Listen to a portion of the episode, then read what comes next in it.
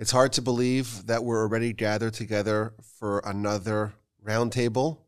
Of course, we have the festival of Pesach upcoming. It was just a few weeks ago we got together to talk about Purim. And uh, right after Purim, we have the march to Passover. Of course, this is the festival that we celebrate, that we remember, that we relive the Exodus from Egypt.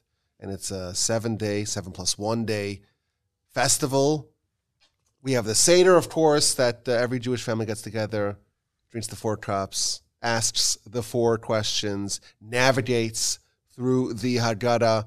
We withhold from leaven, from chametz. We eat the matzah. There is so much happening during this festival. And of course, we thank you that you came to join us, to join the, the, the Torch Roundtable to talk about this festival. Of course, this is not going to be comprehensive. We get together every festival to just chat and discuss. We don't compare notes. We just get together at the Torch Center, my colleagues and I, and we talk about the festival. And it's very helpful because it gets us in the mode of the festival. And we hear some ideas and we discuss them. And uh, I hope y'all are listening and enjoying.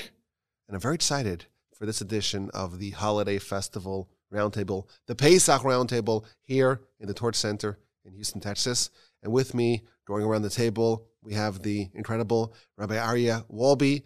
He is, of course, the executive director of Torch and the host of many, many different podcast shows. Go to your favorite podcast app and subscribe and like and download. Even if you don't listen, just download. That's also important. We we just do the cliff notes to the Rabbi Yaakov Wolbe podcast. No, it's you have your own thing, and that's that's great. And uh, next we have Rabbi Chaim Busko. Hello. Hey, he is the uh, he runs our young adult division. Plus, he is the rabbi and founder of the Torchwood Shul Synagogue Center Community. I don't want to define it for you, uh, but he's also the, the host of the incredible podcast "What Is Judaism," which extremely popular podcast. Very popular, and I got a lot of complaints that it went offline apparently, and the reason why is because your co-host went to Israel, but now I gather he's back in Houston, so I hope to see that resume sometime soon. As Hashem, back in action. And of course, we have the I guess the now former Torch board president. Let's let's call it different because if there's I one, thought you were a dictator for life. President was- emeritus. if there's one t- title that's higher than being the president of the board of Torch, it's being the past president of the board of Torch. Oh, he's the past president. Well, yeah, but I, I had thought that you had secured this forever. that you were going to write it out, but uh, you. Uh, fresh fresh blood. yeah, we need some. Fre- well, no, I think your blood is plenty fresh, but uh, we're happy that this you're is still here. Russia. He's like president for life. No, I was thinking more like uh, Lee Kuan Yew in uh, Singapore, you know, benevolent dictator for life, something like that. Uh, the Ibn Saud family, something, you know, the the uh, the Windsors in the Commonwealth. But thank you for being here, of course. well, I do want to st- stake permanent ownership to the email president at torchweb.org because it's on my intro to my podcast. So yes, okay, so you should keep that. it's yours. but we could just uh, we could give the uh, the new president uh, new president at torchweb.org. exactly. And then finally, you have me, Yaakov Wolbe. It's great to be here. We're talking about Pesach. It's the Pesach Roundtable in the Torch Center. Let us begin, Rabbi Aryeh Wolbe. So it's so wonderful to talk about this incredible Yom Tov of Pesach. Pesach is the perhaps the number one observed holiday in Jewish households around the world. And there's something so incredible about Pesach that it's not a memorial day. It's not a day where we just commemorate something that happened 2,000 years ago. But at the end of Magid, the end of the longest part of the of the Seder of the Haggadah, we say b'chol dor v'dor in every generation, chayev adam liros as atzmo ki'ilu hu yatzam mitzrayim. Each person must feel as if he personally had gone out of Egypt. This, I think, is the most incredible part of the entire Seder, of the entire Haggadah. It's not just an evening where we eat fine foods, bitter herbs, matzah, and drink four cups of wine. It's the idea here is so much deeper and so much greater that we need to get to a point where we feel as if it is me, Aryeh Wolbe, who left Egypt on this night of Pesach. I was in Egypt and I was taken out, and God split the sea for me, and all the miracles that transpired there happened to me.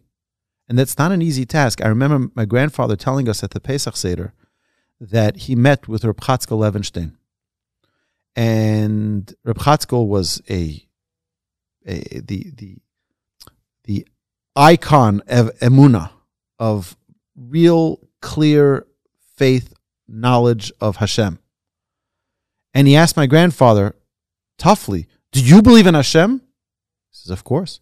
Do you believe in Yitzias Mitzrayim in the Exodus from Egypt? He says, Yes, of course.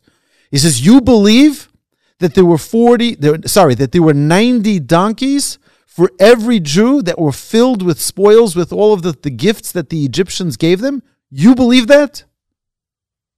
He says, It's hard to imagine that, but he says, Well, that's what you need to believe because that's what happened. That means go get into the mindset. I mean, think of what was going on over there. Like, imagine if we had 3.2 million people, which is approximately the size of the city of Houston, all evacuating through the sea with 90 donkeys apiece filled with merchandise, filled with the riches of Egypt. I mean, it's, it's an unbelievable sight to behold. Can I ask why? Why is that so important? Why is it important to believe the dogma that this thing, this event occurred? Why? Why is that so significant? And I have a, I have a question too. I have a question too on this because I heard I never heard this before, but I heard that the the Jews was like it's time to go. We got to go. Can't let the you know the bread leaven. We got to get on, but let's just grab our ninety donkeys and all our wealth. So it's Well, that that was a commandment from the Almighty.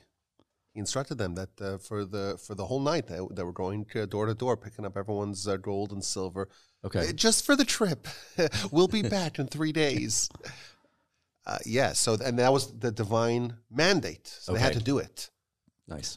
So th- the reason why I think it's only important, one person who wasn't looking for gold. Moshe, That's Moshe. That's right. but he got paid back with the sapphire chips from the second tablet that he chiseled out. So God says, That's for you. Everyone else got the donkeys and all that.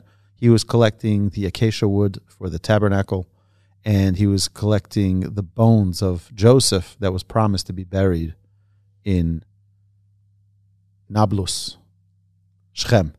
So But but to Rabbi Busco's question, why is it so important? Is it, because over here, what does it say? It says Chayav Adam Liros Etz Atzmo. You have to imagine yourself going out of Egypt, just the way they went out. I think that this is to me when I was going through the Haggadah this year, preparing for Pesach. This is something that stood out. That it's not just let's tell the tale that happened to them. It, this happened to me and to you and to each and every one of us sitting around the Seder table. This happened to us and to try to put ourselves in those shoes to imagine the walls of water and all the fish in the water and and just putting ourselves into that into that frame of mind this is our miracle. Ki'ilu hu yatzim mitzrayim the haggadah says as if you left egypt. This is not memorial day. We don't commemorate an event that happened 3300 years ago. This is an event that happens to each and every one of us at that pesach seder now, there's many commentaries that explain you can understand it as being our own little Egypt that we have, our own little exiles that we're dealing with. And, you know, we're all trapped in certain things. Some people are trapped with money, and some people are trapped with their materialism, and some people are trapped with, with their careers. Fine. And this is a way to break out from our bondage, so to speak. But the whole concept of getting out of Egypt, the whole concept that we have to liros es atzmo ki'ilu hu mitzrayim. To me, that's a big thing. I don't have any any tips here of how to make this a real living eh, experience for us, but to do whatever we can. They, they say that the, the great sages would walk around their Pesach Seder carrying sacks of heavy, you know, potatoes, but to, to imagine what it was to be a slave in Egypt. And to not just in story, not just in words, but to actually act it out as if this happened to me. You know, in the Shema it says we have to love Hashem b'chol levavcha, and there's two bases in there, which means that we need to love Hashem with two of our hearts: the heart that has the Yetzer Hara in it, and the heart that has the Yetzer Atov. So I heard once that the Yetzer Hara uses a tool against us called fantasy, and we we imagine all kinds of things that the Yetzer Hara tries to trap us with, and daydreaming. And so why don't we use that tool that the Yetzer Hara gives us, use it for Hashem? I mean, you don't have tips. We could use our imagination. I mean, we're so far from childhood that we we can't fantasize. Where did the 3.2 million person figure come from? Well, the only number that we know is that there were around 600,000 males. There's 600,000 males between the age ages of 20 and 60. 60. You double that for the women Why would I double that for the women? because they're the same amount of I'm women. contesting that. Okay. I'll tell you why. There are more women. I'll tell you why. Because we know that the that the Torah tells us that the more that they were battered, the more that they were beaten, the more that they were oppressed, that resulted in the proliferation of the populace. And we know that the men worked more than the women did.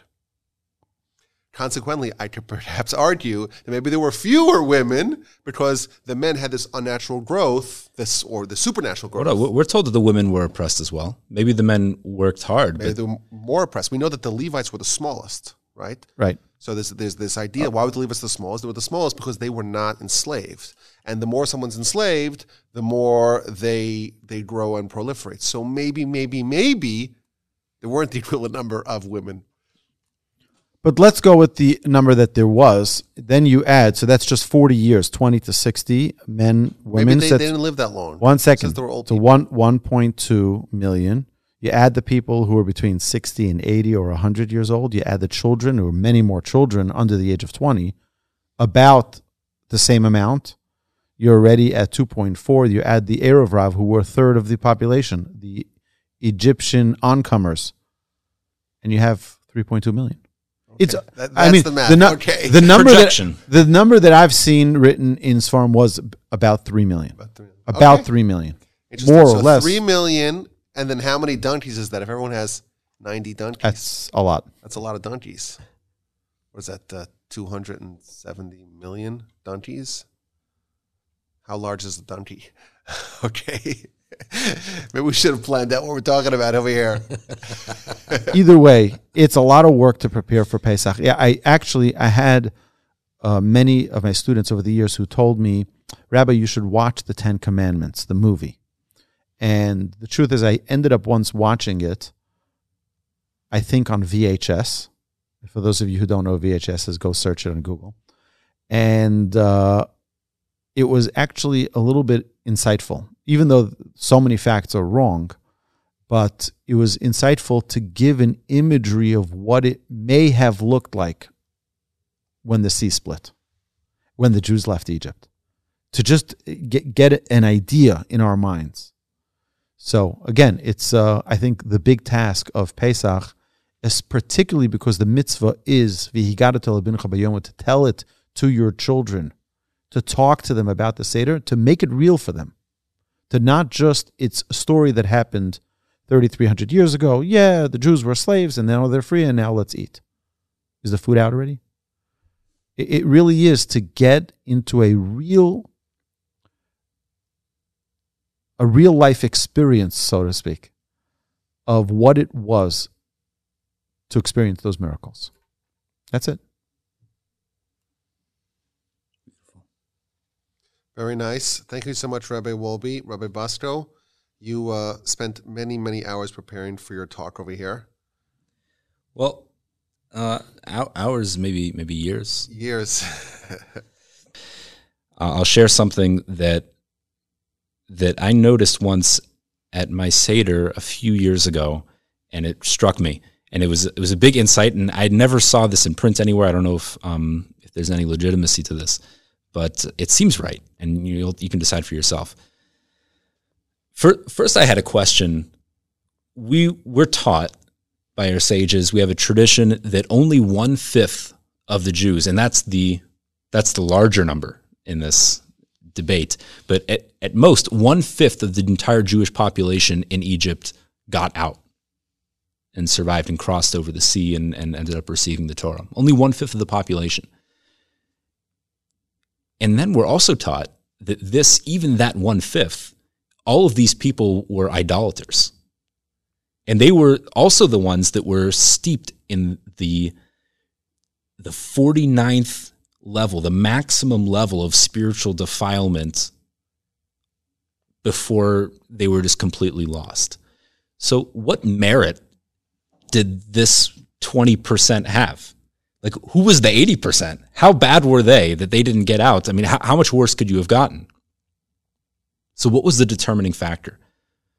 Who, what made it that this 20% got out? And even though they, they weren't, they weren't worshiping Hashem, ostensibly, they were doing idolatry. And so, what is it? And we're also taught that there's a parallel between the exodus from Egypt and the ultimate final redemption.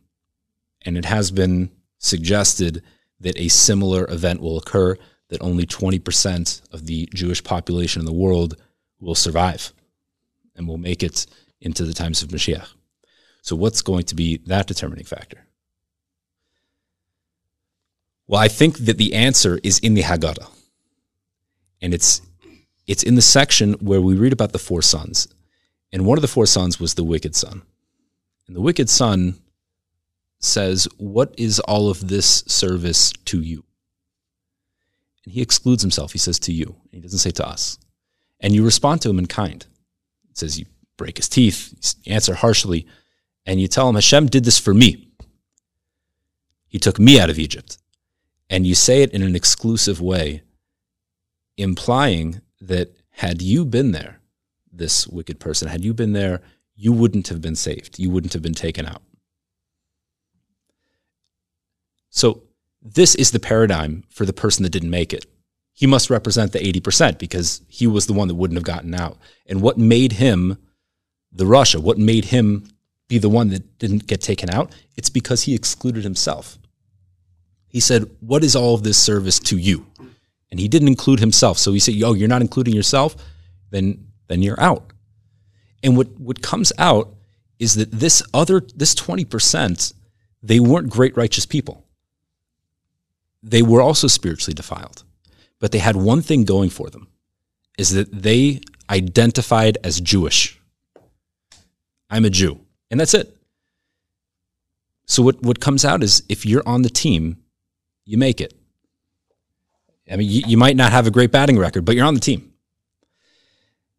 And this is, uh, I, I imagine anyone listening to this podcast is already there identifies as Jewish. Fact that you're listening to this is uh, is a pretty good indication of that. But if you have family members, if you know anyone that is teetering on this boundary, it seems like this is the answer. I mean, the, the more we love Hashem and dedicate our lives to revealing Him in the world, that is our mission. But if you're looking for salvation, what's the baseline? What's going to make sure that our family gets gets to the next level. Just knowing that we're a Jew. Just having that. I mean, you look at look at even Dasan and Aviram, two classic evil characters in the Bible, and these were Jews. The, they were they were terrible to Moshe. They tried to have him killed. They rebelled against him later. They took Korach's side in the in the great rebellion against Moses. But these people made it out these two made it out, and they, in fact, were told that they even had their own private splitting of the sea for themselves. And they made it out because even though, even, no matter how terrible they were, while they were taskmasters for the Egyptians, they still had compassion on their brothers. If the Jews were going to be beaten, they took it upon themselves because at the end of the day, they were Jewish. So no matter what ideology a person has, no matter what kind of behavior they're engaged in, Pesach is a time, it's, it's the great equalizer that if you're a Jew and you stand up proudly and say, I'm a Jew, you're in. That's it, final redemption. So I hope that that's a, a consolation for some of us. It, it could be at least a, a, baseline goal for for our brothers and sisters that are forgetting who who we are. Um, but you decide for yourself if that's uh, that's something worth taking into account. Well, I absolutely love it. And I'll, tell you, there's a famous midrash that says what you're saying explicitly. The midrash says, well, in what merit did the Jewish people leave? And it gives a list of things that aren't even mitzvos. It's like cultural things. They kept their Jewish name. It was Reuven and Shimon and Reuven and Shimon. They kept the Jewish garments. Uh, they, they spoke the language of the Jews. Those are not even mitzvos. I have a uh, passing Yiddish, but like we speak English. And the garments, you know, you buy it at uh, I don't know J.C. Penney. You probably go to like Nordstrom Rack. I don't know, but we buy garments that are universal garments. We do mitzvos. That's what that's what differentiates us. The Midrash says explicitly the merit that the Jewish people had to leave was the fact that they were distinct culturally. They were culturally culture. Ah, hard word to say culturally. They were cultural. I can't say that word. Culturally. culturally. Okay, they were cultural. Ah, can you say it for me? Culturally. They were that. Elmer Fudd, just pick a different word. Yeah. Culturally, culturally, they were Jewish. And and that is the merit that they had. And I think it's a brilliant connection between between the rasha that the, that the rasha says, "Oh, it's for you, it's not for me." That's why he wouldn't make it out because he's divorcing himself from the public, and by doing that, you're part of the eighty percent, and in the 80-20 rule, you you are out. Very amazing idea, and I think it's also nice. It's also nice to know that you know we just had Purim, and you recall what you said on the Purim podcast. Not the controversial part that you said. That was what? No, in the in the That was Purim me that said the podcast, you you were saying, if I'm not mistaken, what you were saying was that if I'm if I'm not misremembering, you were saying that you grew up, you didn't know anything about Purim. Hanukkah you knew about, Pesach you knew about, but Right. Purim was just totally foreign. I- Isn't it nice that the last bastion, so to speak, of of, of religious observance for most Jews is everyone does a Pesach Seder. Everyone does a Pesach Seder. Everyone acknowledges this event that kind of differentiates the proto Jews that didn't make it, the 80% that didn't make it, ver- from the 20%. And, and, and, and by coming to the Seder, they're saying, I'm part of that 20%. I'm still part of this family. And maybe someone may have strayed and they may be very distant in their behavior, but there's something culture. I can't- I can't say it again Culturally. culturally connecting them to their people, to their heritage, and that they're clinging to no matter what happens in their life. So it's, it's a nice, heartening thought that you're saying that even though there is this uh, fear, this this uh, sword of Damocles hovering above us, saying that hey, if Messiah comes, it's another Exodus, and it's an Exodus just like the first Exodus. Twenty percent maybe will make it, eighty percent may not it's comforting to know that you know there there are a lot. Of, I don't- know what percentages, but there are many, many, many Jews that may be distant behaviorally, religiously, spiritually. I'd say about twenty percent. Uh, Keep a seder? I'm just because Oh, maybe, maybe I don't know, but but there's definitely a lot more people that keep the seder than do many other mitzvos. Here's, and here's my dilemma. This isn't really the model of the podcast, but let me pose this question to you. Based on what we're saying right now, I'll give you an example. I was having a conversation. I was learning with a student today, and he brought up there's a a rabbi, quote unquote rabbi, of a stream of quote unquote Judaism, a Jewish woman who says, "I am a rabbi of atheist Judaism." And that's that's the quote unquote religion is atheist Judaism, and he had even sent uh, this woman an email and asked, you know, how could this be? And obviously, you can't question that kind of thing. She responded uh, not very amicably, but let's take someone like that, someone that has that kind of ideology, where they're totally rejecting the principles of the faith, but still n- can't let go of being Jewish. Like how? Like it why? sounds Just so oxymoronic, right? right, exactly. It's- Atheistic Ju- Judaism. I was trying to I didn't even know this existed. there you go. Now you know.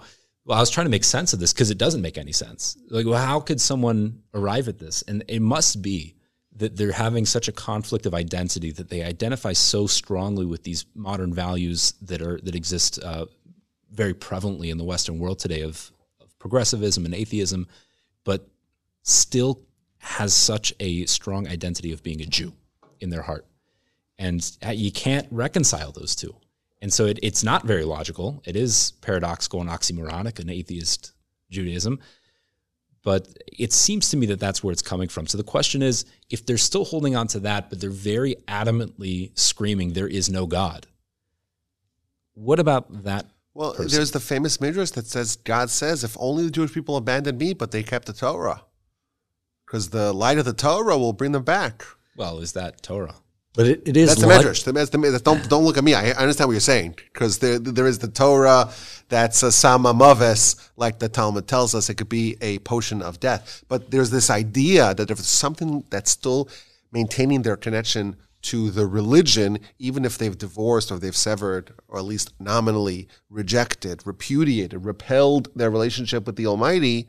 If there's still something that's connecting them, maybe they could still be salvaged, so to speak, to their people but it's a it's a fantastic uh, uh, insight that you're sharing and uh, an idea that I never knew that there's such a thing. But look- yeah, it's a good point. I- yeah, I have seen the humanistic, same thing, humanistic Jews, which basically means no God.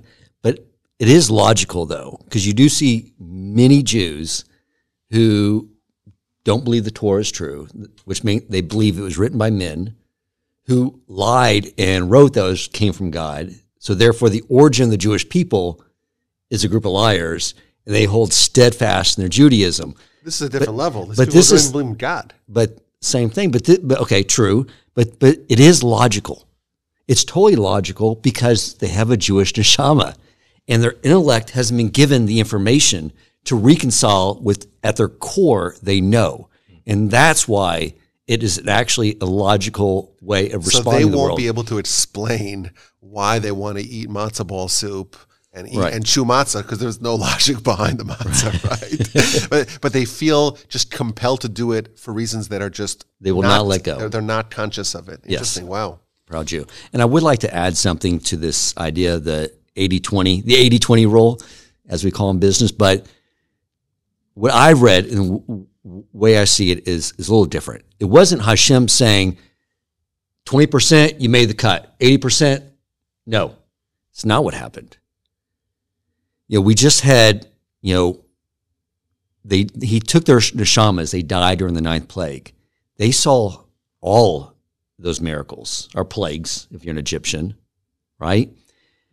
What they decided to do, the 80%, was they said, look, we have all this newfound wealth. We're living in the most opulent place in the world. They chose not to go. And this is a very powerful idea. Those who left is because they chose. That's it. And what Hashem was saying is, you don't want to go? The whole reason I created the Jewish people is for this moment, is to follow me and to serve me. And so the 80% who didn't want to fulfill their destiny and just sort of sit back and live on the riches of Egypt now and prosperity, they weren't serving any purpose in his world. And I think in every moment in time, that is the deciding quality. Maybe you don't know a lot of Torah, don't know anything about the mitzvah, maybe you question a lot of things, but when it comes down to it, do you choose to follow Hashem? That is the deciding factor. And, and if I could give myself a little plug, uh, a couple of months or years ago, the dates blend into themselves. I spoke about this idea on a Parsha podcast.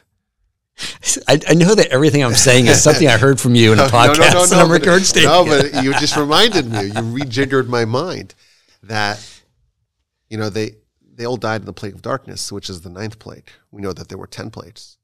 How come the Almighty didn't allow them to see the tenth plague? Maybe they would leave then.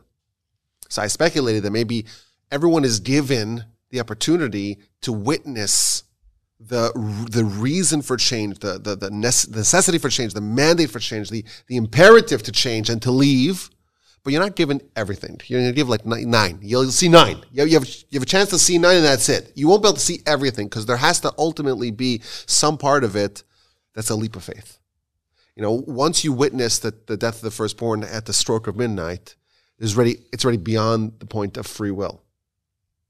With nine, you could still say that up to nine, it's it's still something which is yeah, it's pretty remar- remarkable. It's, we would call it miraculous, but there's still wiggle room for the heretic. And what I speculated is that there has to ultimately be some part of you that you're willing to just go into the unknown, as the first tells us that you went after God. Bamidbar, in a, a barren land, Baritz Lo Zaru, a place with with no vegetation. There has to be some sort of leap that you made, and you'll be given a lot of nudges and encouragement, and you you know you'll have the clarion call to leave, but you won't have everything that you need. You, you, ultimately, at the end, you're gonna have to lean into it and decide and opt to change, and if not, well, you're part of the eighty, not the twenty. Well, it's like like any, like any relationship, which Hashem was the whole reason you orchestrate all this, was you have to trust in the other party, especially after they've proven themselves to you that they're reliable and they're dedicated to you. You have to take trust, and that's all about. That's what a Amuna is. Now, I'm going to go in this way, the way you tell me, and the things I don't understand how they're going to work out, they're going to work out. That's the whole message of Pesach, right? My, my question to what you said, Rabbi Yaakov, is the you saying that leap of faith, with, which always triggers me because the Torah actually doesn't give us a commandment to have faith. It tells us to have knowledge of Hashem. V'yadata hayom b'asher v'aseh levavecha. It should be a knowledge. So we're supposed to get beyond that leap. Maybe just to get us started, we take a leap. But then the more we well, it's certainly rooted in logic, right? It's certainly going to be rooted in logic. But if there was no room for free will, then we're in the realm of angels or animals. Either one, pick your pick your choice. Right. Uh, there has to be the point where the person makes a choice. And if there is a miracle that removes the capacity for free will, like happened at the stroke of midnight, well then there's no there's no choice. Maybe it's not a leap of logic; it's a leap of will. You know, call, call uh, a leap of faith, not a leap of faith, a leap of will. And yes, there's enough. There's ninety percent of what you need to know. It's like uh, the great business person. You don't wait until becomes you know widespread knowledge. If if you wait to capitalize on some sort of business idea until it's consensus, well, you lost the opportunity. So you have to know exactly when you have enough evidence to be able to make that call, make that leap, because otherwise you're not going to be able to capitalize on the opportunity. It's a similar kind of thing. If you have 100% evidence and, and it's all clear and it's undeniable, there's no way to, to wiggle out of it, well, there's no more free will anymore, and it's too late by that time, that, that point. So we could call it a leap that still demands some degree of free will. Certainly it's rooted in logic, but there has to be something that the person themselves contributes towards uh, towards this exodus. Right. What an interesting. So this is nice. We get together and we don't uh, talk. We don't uh, collaborate, and all these interesting conversations uh, come up here, and it really, it really gets my blood flowing, and the, the whole feeling of Pesach, and I'm starting to salivate over that matzah. Uh, not quite. Okay. We should have been recording this. Uh, that would be nice. We got it. Okay, we got it. it's it's being recorded. Yeah. You can't recapture it the second time, right? Chol dvarecha b'sefer nechtavim, everything's be, being recorded by the Almighty. Yes, There's the but faith. uh, will it go into the podcast?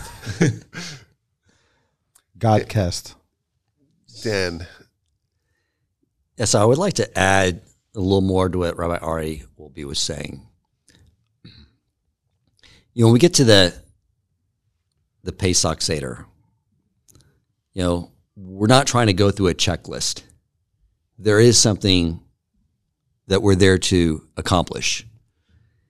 And if everyone stops and contemplates what is actually happening, what we're doing, and what we're going through exactly what those Jews went through, those are things that we are all going through today. You know, the just a as an addendum to this whole conversation about Amuna, the Egyptians just believed that God created the world and then set it in motion and walked away. That's why the first Pharaoh that Joseph spoke to acknowledged God. When Moses came to Pharaoh, and he used the different name of God, the Yud Ke Vav Ke, the God that is not only created the world, but is governing all the affairs of mankind. Pharaoh could not recognize that concept. The concept hardened his heart because he wanted to be God. His ego, Pharaoh's ego, would not allow him to even comprehend that he wasn't in control of everything. And there's so many of us, and I say all of us, moments in time where we know there's a God, but do we really know this whole idea of Amuna that He is governing all of our affairs? Because if we didn't, we would never have a worry. Our only concern would be, I daven? I go learn? I fulfill mitzvot, I follow halakha? I acts of kindness? Like concerns about livelihood or health or safety would never cross our mind. So we're all sort of oscillating, some of us at much higher levels, but we're all oscillating in some regards. So the idea of the, the Pesach Seder is to remember that the, you know, the first thing Hashem did was demonstrate I control all of nature. And one of the things that Rabbi Wogelinter shared with me, that Rabbi Cutler shared with him, that he heard from a Rebbe, sure was a Chabad Rebbe, but he said something. This is you're going to love this, Rabbi Yaakov Wolbe, because I was talking about thinking about like the last line in the Shema. I am Hashem your God, who took you out of the land of Egypt. I am Hashem your God. It is true. A little repetitive. You already said, I am Hashem your God. What Hashem is saying is, I am Hashem your God that took you out of the land of Egypt. That same Hashem that demonstrated all those miracles is your, the person reading this. I am the same Hashem to you, the one reading this. That is true. That is the mindset. I mean, we say this in the Shema twice a day. We read so much about the Exodus in, in our Siddur. Hashem is wanting us to recognize this because we're all struggling with those same things of thinking that the world around us is controlling our affairs. And you think about really where we're going from that night, where we're trying to catapult ourselves to, is the following Yom Tovim of Pesach is when we were standing at the Sea of Reeds. So the Jews had seen all this stuff, right? And now they're looking at the Sea of Reeds. They're seeing Egyptians coming at them from one angle, wild animals off this side. According to logic, there's no place to go. Now, Sun Tzu in the Art of War, what he did was he put his troops in that position and said, "You're either going to die or you're going to defeat the Egyptians." Burn the boats. Right, exactly. Cross the Rubicon. God says, "No, that's not what you have to do. I'll, I'll fight your battles. That's not the Jews' role." He said, "You walk that way." And they said, "There's water. We can't live. We, we'll drown." And what he was showing us is that when we have Amuna, there is nothing that we can stay in our way. When we march towards Him, following His will, nature becomes subservient to us. And that's the whole message here is we're going to get past those final two days of Pesach, and guess what we're going to go back to?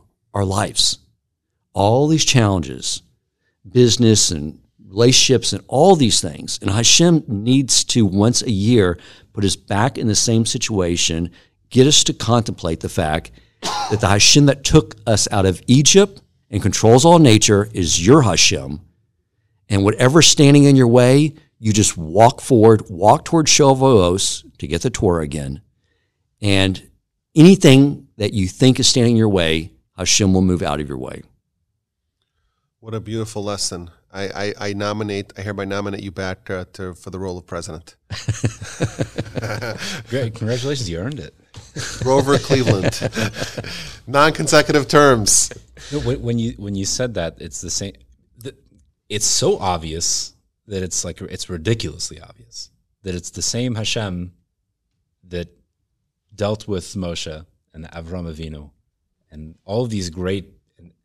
That same Hashem is is my Hashem today. I, I mean, it's like obviously true, but my perspective is so pathetic that I haven't considered that. I guess until, uh, or at least as consciously as I am right now, that was, was eye opening.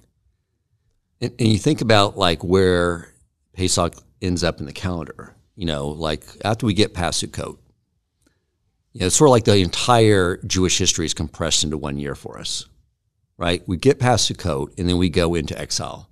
First, the Greek exile, Hanukkah, where there's revealed miracles. And then we go into the Babylonian exile and we have Purim, where he's totally hidden, where we are now, right? Total darkness. He's navigating everything, moving things, but we don't, we can't see it until the outcome. And then he brings us to Pesach and says, I know you're right now in the final generation, our generation. We're in the Purim era. He's behind the scenes. And he brings us to Pesach to remember, like, I'm still there. This is the purpose of the final exile is what is going to make everything permanent for you. Is that you can hold on and have Amuna me even when I'm hidden. You know, during Mount Sinai, it was all pushed down and given to the Jews. This time, we are going to pull it down from the heavens because we're going to have Amuna in the whole and, and trust in Hashem and follow him even when he's hidden. That's what's so powerful about the opportunity that I think the Jews in our generation have. And, and that's why I believe, following your your thought of the year being the history, we know that Nisan is the month of redemption, and we were originally redeemed in Nisan in this month, the month of Pesach, and we will be in the future redeemed because this is when we wrap things up, and maybe it'll be this year. Hopefully, it'll be this year. But one year it's going to be in Nisan that that's when we actually earn that permanent, so to say, the permanent redemption that we are all awaiting for. And hopefully we are all prepared for it. I think that's what Hashem is waiting for. You know, when the when the national revelation happened at Mount Sinai, as you taught me in the Midrash, the Jews couldn't handle it. And, and they kept dying. The neshamas could not be contained in their body with that type of revelation. I think what Hashem is waiting for this time is when the revelation comes, you're gonna you're gonna be able to uh, you're gonna be able to hold it. Yes. Uh, okay, so I, I, prepared something here to share with y'all. I know I, I, like to go at the end, or I don't know if I like to, or that's just the way it is. So uh, most of the audience already left, so it's fine. I could say controversial stuff, spicy stuff. They wait around for you. you know oh, maybe. They fast forward. oh, you point, are so this sweet. This is where they're starting. you are so sweet. So this is what I'm going to share. Something a little bit different, but I like it. So we know there is a concept that the first time that a word appears in the Torah, it's always symbolic of the essence of that word or that idea. It's a well known principle that's been well established in our literature and our philosophy. So I noticed that the very first time where the word matzah appears, it's in a very unusual place. Of course, matzah, that's not just the mitzvah of the festival, it's what we ate in Egypt, halach ma'anya. This is the poor man's bread we ate in Egypt. It's the food that we baked on the way out of Egypt. We ate the matzah for a couple of weeks. And the name of the festival is Chag HaMatzos. It's known as the Festival of Matzah. So matzah is Pesach. Like the, those, those are synonymous. The first time it appears is a very unusual place, chapter 19 of the book of Genesis. Of course, the book of Exodus is when the second time it appears. It appears once in the book of, book of Genesis in a very strange, unusual place. It appears in the story of Lot. Abraham, he's circumcised, and he has the three people, but they're really angels masquerading as men, and they come, and he makes this big, lavish meal for them, and they tell him, "Well, you're gonna have a uh, have a son," and there's the whole laughter. We know that story began in Parshas Vayera, and then he accompanies them, and then they go to Sodom and Gomorrah, where Abraham's nephew slash brother-in-law Lot is living, and they're going to save him, and they encounter Lot. And he rushes and he tries to get them to come in a way very similar to Abraham, to come to his house and he, he's really insistent and they agree. And the verse tells us, chapter 19, verse 3, that, they said, no, we'll sleep in the street. And they say, and he insists. And I said, okay, you insist enough. Even the, even the angels, right? If you, if you push the envelope hard enough, even the angels will yield, will capitulate, will succumb. And it says that he made them a mishte, vayas lahem mishte. He made them a banquet. Umatzos afa vayochelu. And he baked for them matzah, and they ate matzah, matzos plural, matzos. And Rashi says, oh, it was Pesach. And that's why he baked them matzos. Now, of course, this is fascinating because this is exactly a year before Isaac was born. And we know that Isaac was born exactly 400 years before the Exodus. So this is exactly 401 for our Canadian friends. 401 years. That's the big highway in Canada, in Toronto. 401 years before before the Exodus, and he's baking matzah because it's Pesach, which is a, a mind-bending idea, which we've talked about in, previous podcasts. Not to toot uh, my own uh, catalog, but we spoke about this in previous podcasts that there's something about this day. This day was always Pesach. It was always Pesach. And the way you celebrate Pesach always is with matzah. And ev- everyone knew that. Abraham, well, not everyone, but Abraham knew that. Certainly Isaac knew that as well. And even, even Lot knew that. This was the day that's designated for redemption, and thus, when the time came, it was brought to full expression with the actual Exodus. But uh, just a fascinating thing. Rashi tells us, according to the Midrash, it was Pesach. Now, interestingly, that same day, these same angels were by Abraham, and the verse tells us that he baked them bread. So I, I, saw someone speculate, well, that was before it was Pesach, and that was already the night, it's not at Pesach. So this event is happening the night of Pesach, the Beit Matzah. Fascinating. But to me, it's interesting the very first time where matzah appears, where Pesach appears in the Torah, it's with Lot in Sodom and Gomorrah, with the angels coming and they're going to destroy that city that night, that, that same night that Egypt gets destroyed and the Jewish people flee. Sodom and Gomorrah gets destroyed, and Lot flees with uh, moderate success, shall we say, or checkered success, you know, because his wife turns into a pillar of salt, his daughters survive. We know the story. So isn't it interesting that like Lot, he's the first person who bakes matzah. Isn't that a surprising thing? I also noticed, you know, after he leaves, he finds himself in a cave with his daughters, and he drinks a lot of wine in two successive nights, which does seem maybe reminds us sometimes of the Seder, but that's just uh, maybe incidental. We also know that, that Lot, with his daughters, becomes the forebearer of Moab, and Moab, that's where Ruth comes from. And that's very significant because Ruth is the great grandmother of David. And David gives, gives us Solomon, which gives us Messiah. So Lot is a very significant character because he is the antecedent of Messiah. There's something about Lot that makes him worthy, at least in a small percentage, of being the forefather of, of, of David and, and Messiah. It's, a, it's an astonishing thing. So Lot is, is important he, he represents something very noteworthy. Obviously, the Torah gives him a lot of attention. He's the first time we hear about matzah, and he also happens to be the first, uh, or he to, happens to be one of the antecedents of, of Messiah. So I was trying to figure out, like, what about Lot is, sim, similar as symbolic of matzah, of Pesach, and what's the redeeming qualities? And we, we kind of have to struggle to find something about him that's that's good, that's admirable. So I did think, you know, it's obviously you say, well, he did kindness. Abraham did kindness. And Lot, in a very similar way, even though Lot's a little corrupted because he offers his daughters, take my daughters, do whatever you want to them. So it seems like there's a little bit, it's a little bit warped, but he does do kindness on an Abrahamic kind of level. If you compare the story of Abraham, Abraham running to them and bowing before them, washing their feet, it's very similar how those stories are structured. My grandfather, remember, used to say that Lot went to Sodom because he wanted to be like Abraham, to bring the sinners of Sodom back to God. Now, Abraham was very close to Sodom. He was right in the outs- outskirts of, of the cities, and that's why he had to relocate, chapter 20, verse 1 of the book of Genesis. He had to relocate because now Sodom and Gomorrah is destroyed, and now he has to find a new place to pitch his tent and to spread his craft of faith. So there's a lot of positive things that we could perhaps say about, about Lot.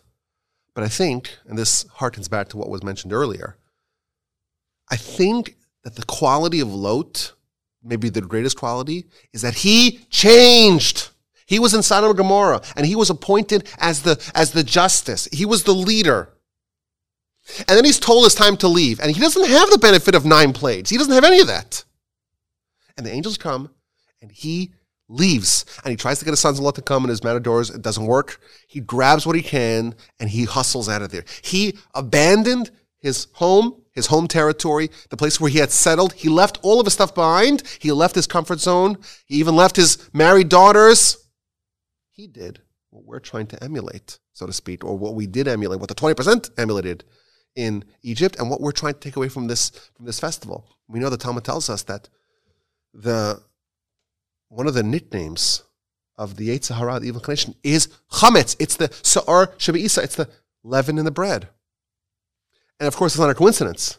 And when we spend the whole time before Pesach looking in every nook and cranny of our house for chametz, of course, that's supposed to be understood on a, on a, on a more homiletical level that within us, we also have a Yetzer Hara and it's squatting inside of us and we're trying to remove it. And, and, and it's, it's kind of insidious and it's widespread and covers every part of us. And we have to kind of look through every nook and cranny and find out where exactly is the Yetzer Hara operating within us.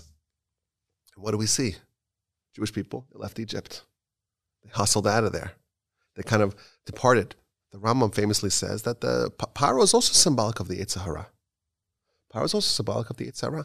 They left the Yetzer Hara behind. 20% who were brave enough. And that's what Lot did. And you think about matzah. What's matzah? Matzah's bread, right? But it's bread missing something. It's missing, there's an absence. There's not a speck of leaven. There's not a speck of Yitzhak. There's not a speck of Sodom. And that, I think, is the central element of, of Exodus and Matzah and Pesach. And that is that, you know, if, if, if it was Pesach 400 years before the Exodus, it means that there's something about this day that still exists for us today. And this is a theme that, of course, was featured many times here. There's something about this day for us right now. It's not just looking back and remembering or envisioning. It's we have to leave. We have to find the area of our life, the Sodom, the, the, the leaven of the bread, the Egypt within us, and we have to abandon that, and we have to be like Lot in a little, in a little, in a small way, to become someone new, to change. And I think Lot is a very good person to represent this. You know, if Even we he remained corrupt. exactly, I'm going to say he that he was wicked. he he was wicked. Some of us may say, you know what, Abraham, Abraham, I, I can't match up to Abraham. Yes, I'm supposed to aspire to Abraham, Moshe, but it's very hard for us to say, you know, we'll be like these great titans. Lot is someone that we could all identify. He's got plenty of flaws, and we can even look at his flaws and say, you know what, some of his flaws, thank God, I don't have. Mm-hmm. But you know what he did? Even someone like Lot, he had his own exodus. He had his own exodus from Sodom. He left. And that's why, even though if we're not going to be perfect, at least we should be like Stone. I'm sorry, at least we should be like, like Lot to leave something behind. Have Pesach matter to us. Have some lasting takeaway that there- there's some part of our life. Yes, it's well documented. Lot was flawed after he left. It's well established. But there was some part of Sodom that he left behind, and unlike his wife, he didn't turn around. He didn't turn around. He maintained that change. And therefore, he's going to be a, worthy representative of matzah. Because th- th- this is what really we're supposed to do. And you know what? We're not perfect. None of us are like Moshe, like Abraham, not like the giants who ate the manna for 40 years. But you know who didn't eat manna? Lot didn't eat manna but he did bake matzahs.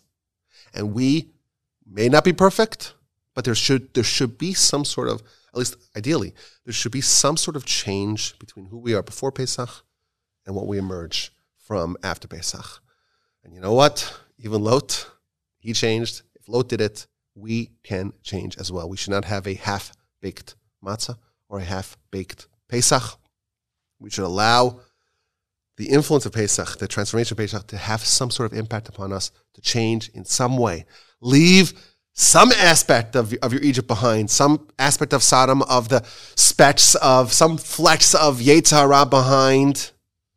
And uh, like we said, unlike Lot's wife, there should be something about it that we just don't turn back. And you know what? Lot, he's not a hero.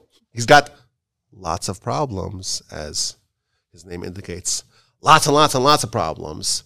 But he is, in fact, someone who can be the standard bearer, the torch bearer of matzah. His story can symbolize matzah for us because you know what? He changed. And if he changed, maybe we could change as well. Those are my thoughts for Pesach. May we all have an incredible, uplifting, invigorating, meaningful, productive Pesach. We should clean our houses from chametz, clean our hearts from the Yetzer Hara, have a wonderful Seder, uh, two Seders for the, uh, those of us in the diaspora. And it should be a, a valuable experience for us.